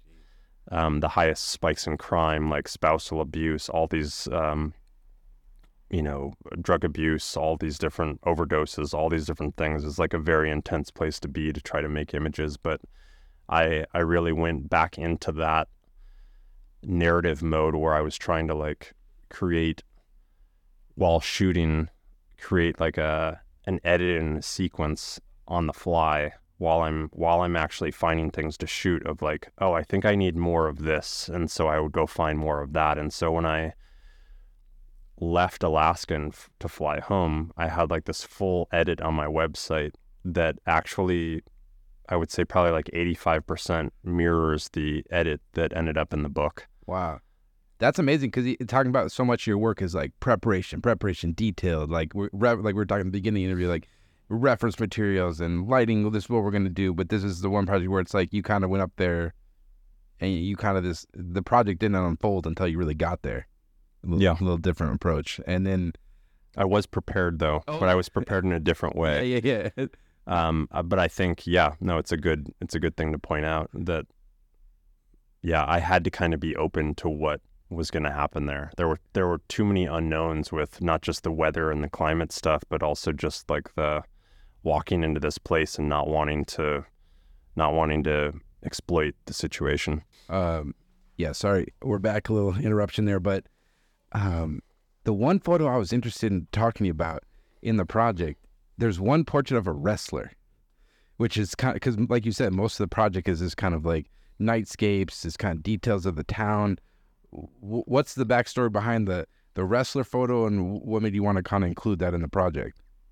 That wrestler image is the one that uh, people either really like or people have a real issue with, like a, a negative My my friend last night, he had to ask me. He's like, he, he's like, is that like an editing error on his website? I'm like, there, there's no error on Mark Mahaney's website. Yeah, so I ended up doing a lot of portraits there. and I would say when I said before that the edit was on my site leaving there was pretty accurate. The only part that was different was the fact that there were more ed- more portraits um, on the website edit than ended up in the final project and in the Mhm. book. Um, so I originally felt like it, it would be a nice juxtaposition. You know, this place is uh, it's the it's like ground zero for climate change. It's teeming with climate scientists. Um, the so much of the place is like basically eroding into the sea as the you know climate changes and water levels rise and storms are crazier and crazier. Um, and so there's this weird part where I started doing portraits of some of the scientists. I ended up just not liking, not feeling like they were great. Um, and so I ended up trying to get into, right when I landed there, into this tiny little airport. It was like landing on the surface of the moon, you know, like as you're, as you're dropping, touching down. Um, the crazy little airport there, the security, the check-in, and the baggage claim are all in one tiny room that is like maybe four times the size of the room that we're in right right now. Yeah. Um, and so on my flight was like the school football team. And I ended up talking in that moment to the principal, who was also like the head coach. And I jotted down their contact information. And as I was struggling to figure out what the project was, how it was going to take shape, and why I was even there, I ended up thinking it could be interesting to photograph like young people growing up in this Yeah. fairly bizarre place. And so I went into the high school and they were kind enough to like let me in and uh and I started doing portraits of some of the high school students, like the cheerleaders and the athletes and the people in the band and and so that one image of the wrestler as I um you know going back to talking about Brian, Brian is part of uh publishing he has a small photo book publishing uh, company called Trespasser. Um, he and uh, a guy named Cody and also Matthew Genitempo, who's a really also amazing photographer out of Austin, and they immediately were interested, which I was very flattered by. I, I didn't know if I was going to make a book out of this or whatever, and so very quickly it was decided upon like no portraits. Hmm. And then after playing with the edit a little bit and the sequencing of it, Brian was like, that portrait needs to go in. That portrait needs to be similar to like, because there's also mixed in with these quiet snowscapes, there's there's like these little injections of energy, like the punctum put in of um, the dogs barking or uh, there's another silhouetted image of a dog, and there's another third image of the dog where it's like slightly out of focus, uh, which w- actually was a an a camera error based upon, as was the silhouetted dog. That was supposed to be an image where the dog was hit by a flash, and the flash failed because of the cold. And I, it was a happy accident. Like kind of you said, sometimes after the shoot, you get stuff you didn't discover and make something out of it you didn't think you even had. Yeah, exactly. And so Brian was adamant about having that wrestler in there. The wrestler is a stand in a little bit for like this theme of survival, you know, like surviving this moment in this crazy place and going back to the depression there and the suicide rates and all this stuff. Like it's, it doesn't seem that easy to, to live there during that time. I think, especially for, for kids. And so the, the wrestlers in this pose where they're like about to pounce on their opponent. It, it kind of resembles like whenever you see a bear, Yeah. uh, like a grizzly bear that's taxidermied um, somewhere. They're almost always like in that similar pose where they're about to pounce. And so, um, yeah, it was it was just one of those things where Brian specifically was adamant about it, and I was totally fine with it as well. But I- it's I it's, it's it. definitely been the one the the main thing that people have had a question about or an opinion about, and the opinion is, as I said, either is like very favorable or or like I can't stand this. I'm pissed that you put this thing in here, or like your friend, you know, this reads as a mistake kind of thing. Yeah, I was like, no fucking way it was a mistake. I was like, but it's almost like uh, I loved it because even if you if you can give a reaction, even if it's a good or bad, even like a movie, you ever walk out of a movie and you're like, what the fuck just happened? Like you know, like that type of feeling. I I love that. I might not like I loved it, but it was just like that kind. any making that reaction is like hard to do, and when you can, I I loved it. It just add, it was like a little Easter egg in the project, you know. Um, and Yes. after doing that project, because you said you hadn't really done much personal projects since college, is that something you want to continually keep doing now? Or is it, have you been doing more personal work after kind of working on that project? And is it you think it's an important process to keep doing regularly? I'm the weird photographer that actually doesn't take that many pictures. Like I'm not the type where where like I only pick up a camera because there's like a paycheck uh, attached to it. I'm more so of just I I'm I'm that friend that goes with with people camping and they're I have the camera with me because I I just do and they're constantly saying like why aren't you taking a picture of that? You know? And and for me i end up just handing the camera to them to take a picture of it because i would rather enjoy it with with my actual eyes. And i feel like i'm i'm rarely have the opportunity to just like witness something without actually having a camera involved. And so um getting back to your question. I i did a little project with my daughter at the beginning of covid Mm. uh, called the wooden house. And it was originally started as a way to sort of pass the time. You know these were like very early days of covid. We didn't know what was going to happen and how long we were going to be in that you know Mm-hmm. isolated circumstance. And so i brought all my I, I like went to my studio brought back all my lighting equipment and started teaching her about lighting because she was interested in it. Taught her how to use strobes and you know using continuous lighting and and teaching her a little bit about the camera. And we ended up sort of creating these like this entire mood board of of like images that we would have wanted to create.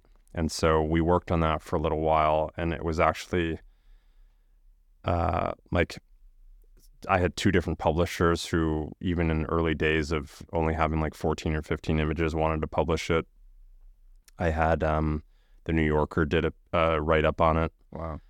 um, and I ended up just pushing stop completely on it because it was not good for my relationship with my daughter. It ended up being a situation where I think she had fun with it originally, and she like enjoyed seeing what Papa does for a living and how he how I do things, but it was a lot of she ended up being the subject of a lot of it, and it ended up being a lot of like really meticulous decisions on my part that made her have to sit and and endure like the process of it and it just wasn't it wasn't good so we stopped. Um beyond that i have forever wanted to do this project on this town called colma that's outside of san francisco. It's it's like 10 minutes from san francisco airport.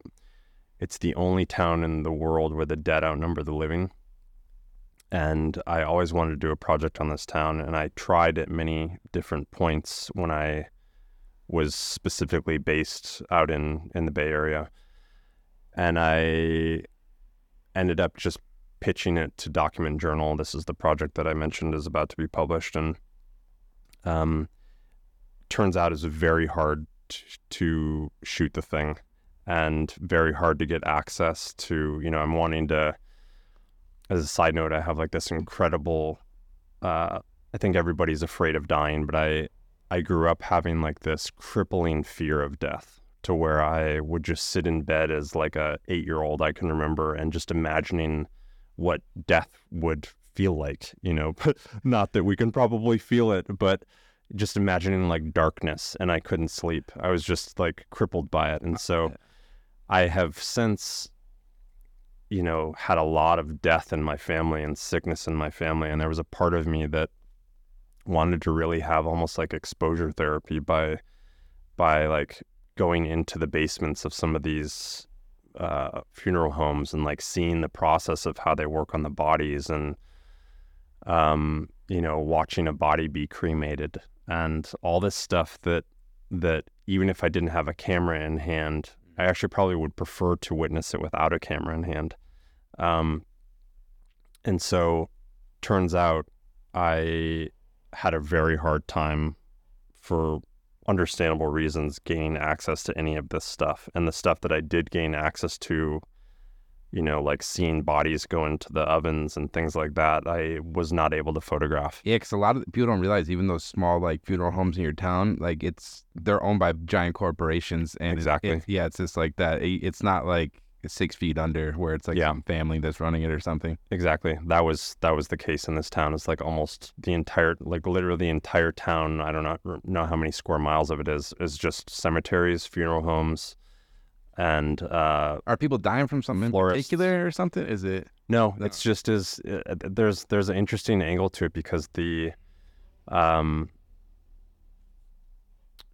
like looking at the Bay Area and knowing how valuable the land is there. I think it was like early 1900s. They just decided the land here is too valuable to have it be, you know, spent or used as cemeteries. So they literally unearthed all the bodies and put them, moved them all to this town. I think it was like 10 bucks or something that you had to pay to have your loved one moved. Damn.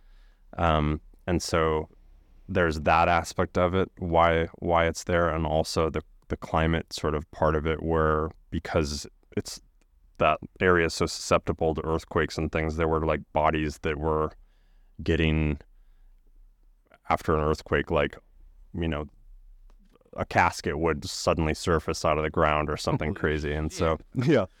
But um, all that to say, that I think is the closest thing that I've done for a personal project in a while. And I have already handed off the files to the magazine, but I'm dedicated to like still trying to get my way in somewhere. And it's less about the corporate stuff Yeah. with it being the the death industry sort of being this corporate entity and more about privacy stuff, which Mm. obviously makes sense. Yeah. So, um, but I think the short of some of these projects that are specifically portraits for magazines, that I'm doing more for like because I'm interested in who the people are. Um, the projects that I am saying yes to are ones where I feel like I can kind of turn them into my own personal projects. Um, like 16 Journal is a is a really great photography publication out of out of Paris, and um, they do like full bleed images on this beautifully printed matte paper. It's like probably 350 pages thick or something. It's in big, like 11 by 14 format Mm-hmm. and they juxtapose like classic images from people, whatever the theme is of the issue. So you could like one of the things I did was on Chet Baker. Um, the whole issue was themed on jazz, and so like my image is next to like a Dorothea Lange image. Wow. Um, it's just this amazing juxtaposition, and so I think right now my main interest in doing personal work is like stuff that can be as I'm being selective on editorial projects, I'm wanting to kind of merge those two worlds where there's there's sort of a blurring of the lines of whether it's a personal project or whether it's for editorial. Yeah. I was also to say, you, and I was talking to my friend about this who's also a fan of your work. You've been able to find this way to like balance, like, because that Levi's campaign you did, like, it's technically Levi's a giant company, but it's it's still, it almost feels like a personal project. Like, eh, how do you do that? Is it, you think it's just now your, your vision and your style of photography, clients, they come to you for a certain reason at this point and they're kind of like do your thing pretty much or is it still kind of like a battle of like hey i want to put my touch on it especially with like a corporate client like that Yeah, that was a great opportunity, and I, I um that was during COVID. It was a project that I pitched to them of just basically like, hey, give me a bag of clothes, like a bag of vintage clothes, and I'm gonna figure out the rest. And they were great and trusted me with it, and was that a client you had already had a, a relationship with when you're pitching or you never worked with them before I'd never worked with them before, but I I knew them. okay Um, uh, yeah, through Instagram Yeah. and also um, Bay Area company. I had my I had my like book sign first book signing for Polar Night, and Okay. uh, a few of the clients came, and that's how I first Nice. intro to them. But um, yeah, I I think it's going back to the topic that we were talking about before we started recording this of just of just like there's so many different realms of this industry and so many photographers who we all have bodies of work that we do that I don't even think it's like work that we're ashamed to show, but just work that doesn't speak to the rest of the work that we want to do. Yeah. And we all have that. Like even the people who I think everybody imagines doesn't have that, they have I can guarantee they have it, you know.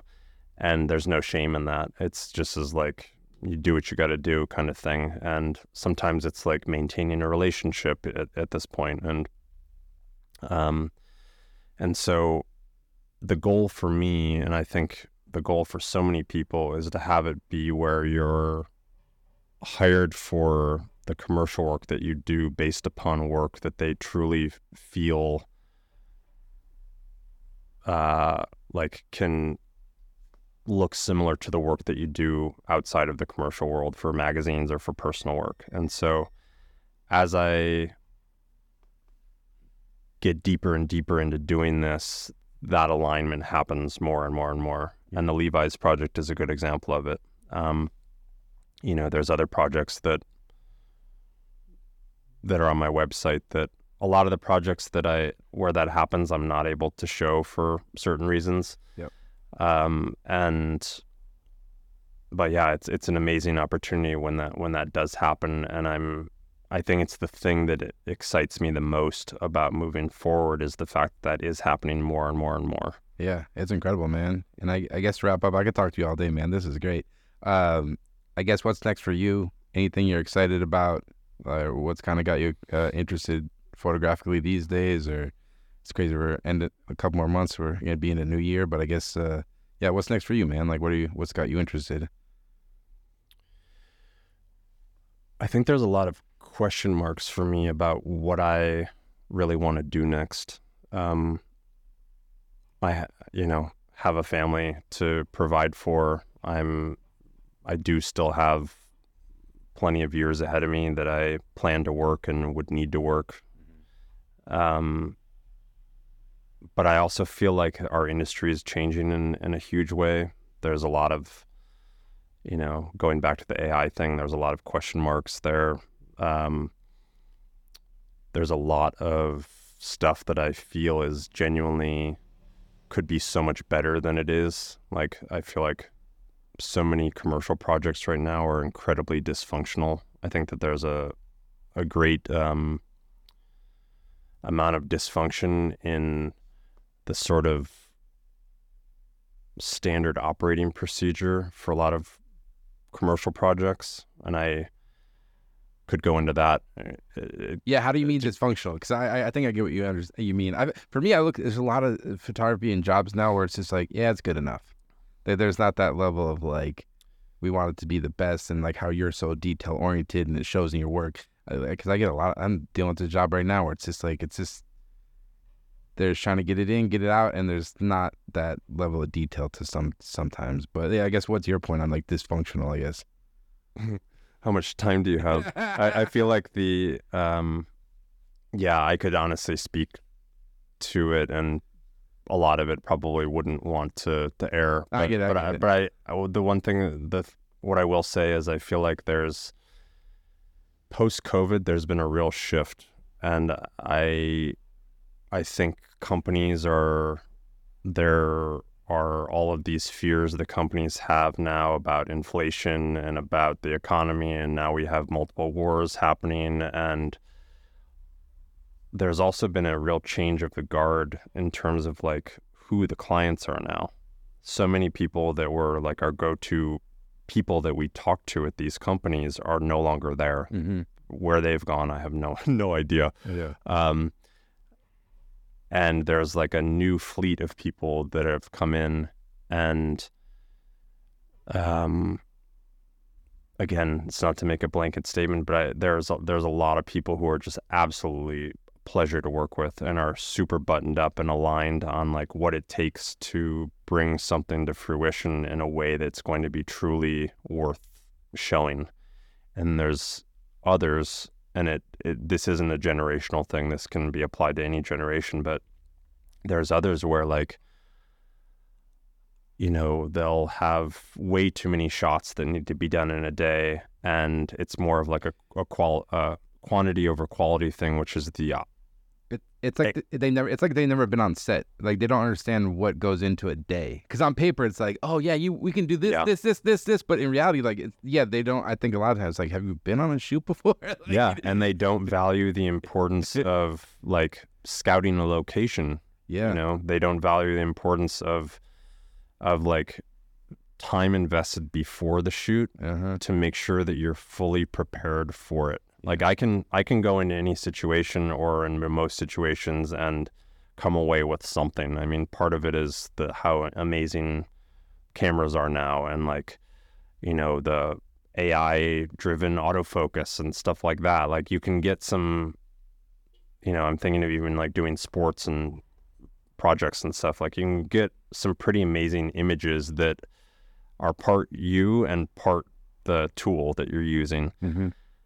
But I've gone so far as to like uh, tell a client that I will work for like four or five days for free to scout a thing and to make sure that we're fully prepared to do pre lights and scouting and all that stuff. And there's not even a thank you for the offer, but there's there's also never uh, taking me up on that offer Wow. and fast forward to the, the shoot and you're in a situation where again you're sitting between like the creative for the client who is complaining about the production company and then two minutes later the production company comes up and complains about the the client and both blaming each other and i'm sitting there in the middle and i know that i'm not in a unique position in saying this. I know that I, from people i talk to all my friends I'm dealing with it right now. like it's always this way yeah. Eh, or or not always but it's it's often that way and so i'm trying to think of ways to do away with that and part of i think what's immediately next for me is i'm wanting to create my own creative studio Mm-hmm. and uh, it's not fully baked enough to go into sort of the specifics of it. But um, for me personally, I just feel like there's a, a better way of doing things, Mhm. and I'm part of my even going back to like my interest in running a business and also me not being the type of person who needs to have a camera in my hand at all at all moments to be happy like i think there's many ways for me to be happy with what it is that i'm doing while still being able to be a photographer, but also being other things, like being a verb instead of a noun. And and so for me, um, yeah, I think the the coming weeks and months and year, t- hopefully not a year or two, but I would say weeks and months are going to be me looking at like rethinking what work can look like for me. And I feel like it's an incredibly, I'm so grateful I'm in a position to be able to like push pause for a second to reflect on like what am I even doing here? You know, I in talking to I'm not friends with that many photographers, but in talking to the ones that I am friends with, like a couple of them are in a similar position where it's like holy shit, I I allowed myself like a month to not do any jobs. And I am looking at everything entirely different now because of the bandwidth that was gained from actually being able to push pause from the hustle of, of doing this thing that and- we do. and that's a, that's a luxury, and we all hope to get to that point. And it's like, because I feel like that sometimes too. I'm sure when you get busy, I feel like every day I'm just like, can it's like on fast forward. It's just like putting out fires, doing this, moving to that, and you you and in life, it, not even this photography, anybody, career, life, whatever. It's like being able to like take a moment to like think. And I feel this talking to you, and even this looking at how you approach your work, like it seems like you're good at that. Like being able to take a step back and very like intentional about like how you approach your work, approach your business, and like what you want to do. Have you always had that like calm? Like it almost seems like you're almost like um like meditation in a sense, like where you're gonna like because it is like yeah, like I said, it's a lot of times I feel like I'm just like going to the next thing, going to the next thing. It's like da da da da, you know. Yeah, I mean, I, I'm, I'm, it's part of my demeanor, and I apologize to everybody listening to this for my very monotone voice. It's, it's like it. I am, I am that. Like my voice matches a little bit. My, there is a calmness to it. I, you know, um, that for better or worse, and I would say in that calmness, there's a, there's like a huge measured, measuredness if that's a word, uh, like a very measured quality where I'm probably overthink things and whatever, but it gets me to where I to where I am. But it's it's it's this is a weird profession where if you're lucky enough to be really busy, or even if you're not super busy, there's a lot of days that go by where I'll just be like, what what did I even do this week? Because I I'll you know, meanwhile I will have sat in my computer chair doing whatever I was doing for like, yeah. you know, 10, 12 hours that day. And, you know, some, there's obviously something to show for it at the end, but it's, it's just a weird line of work where like you can't connect the dots from, from that easily from like, you don't see the results until like years. The exactly. stuff you're doing now, you don't still see till years, or, may, or maybe you won't even see it. But like, hopefully, totally. you know what I mean? Like, yeah, it's yeah. the day to day progress. But I think it goes back to that importance of assisting. Like when I was an assistant, you have the ability to have that bandwidth. Like even if you're on a set and you're doing your job and paying attention, there is that moment where you're just sitting there with your arms crossed, watching it all happen. Yeah. You're watching how the client's reacting. You're watching how the photographer is acting. You're watching that play between the photographer and the the subject and there's just that I, I couldn't yeah I, I feel like this podcast has been an advertisement for quickbooks and photography assisting but like i really stand by it. Yeah man it's a real it's a real trade. And because you think about photography like back in the day it was a trade. It wasn't like when photography first started it really wasn't like an art form when it first started. Like it was it was a trade and people treated it like such. Like think about whether like a plumber comes up or an electrician, you're you're like an you go to school, you're an apprentice, and you work up to like what's the next level of electrician? It's like uh, I forget the three tiers, whatever. But it's like, yeah, if you don't take the time to like learn the history of the craft, learn the craft, it's a lot of that. Like we were talking about, I think that's the type of work you kind of start to see more and more, where it's like clients like, yeah, it's good enough, because it's so easy to be sloppy with digital. Mm-hmm. It's so, and I find myself doing it sometimes. I'm like, yeah, I'm like, I gotta like sharpen up. And it's like more of that. But I don't know what my point was, but we're talking here for a long time. But Mark, man, I could, like I said, I could talk to you for a long time, but I really appreciate you taking the time to do this, dude. Of course, it's been great chatting with you. So there you have it. That was the Mark Mahaney episode. Uh, I want to thank Mark so much for taking the time to come on the podcast. A uh, real pleasure getting a chance to speak with him about his journey with photography, how he approaches his craft and business. Um, just really interesting guy and much respect for his work. Definitely go check out his website at markmahaney.com as well as his Instagram is at Mahaney underscore Mark. I'll put all the links in the description. You can go check out his work. Uh, really incredible photographer. Can't think of enough. And like I mentioned in the podcast with today's episode, um, if you go to picdrop.com, you can sign up for the PicDrop image transfer tool. And you, all you got to do is use the promo code BANTER, and you'll get two months free of the PicDrop image transfer tool. So definitely go check it out. Let me know what you guys think. And as always, thanks so much for listening. And tune in next week. I got more episodes coming. Uh, we're on Spotify, um, Apple Podcasts, as well as the Photo Banter YouTube page. You can find us there. Um, so thanks so much and take care.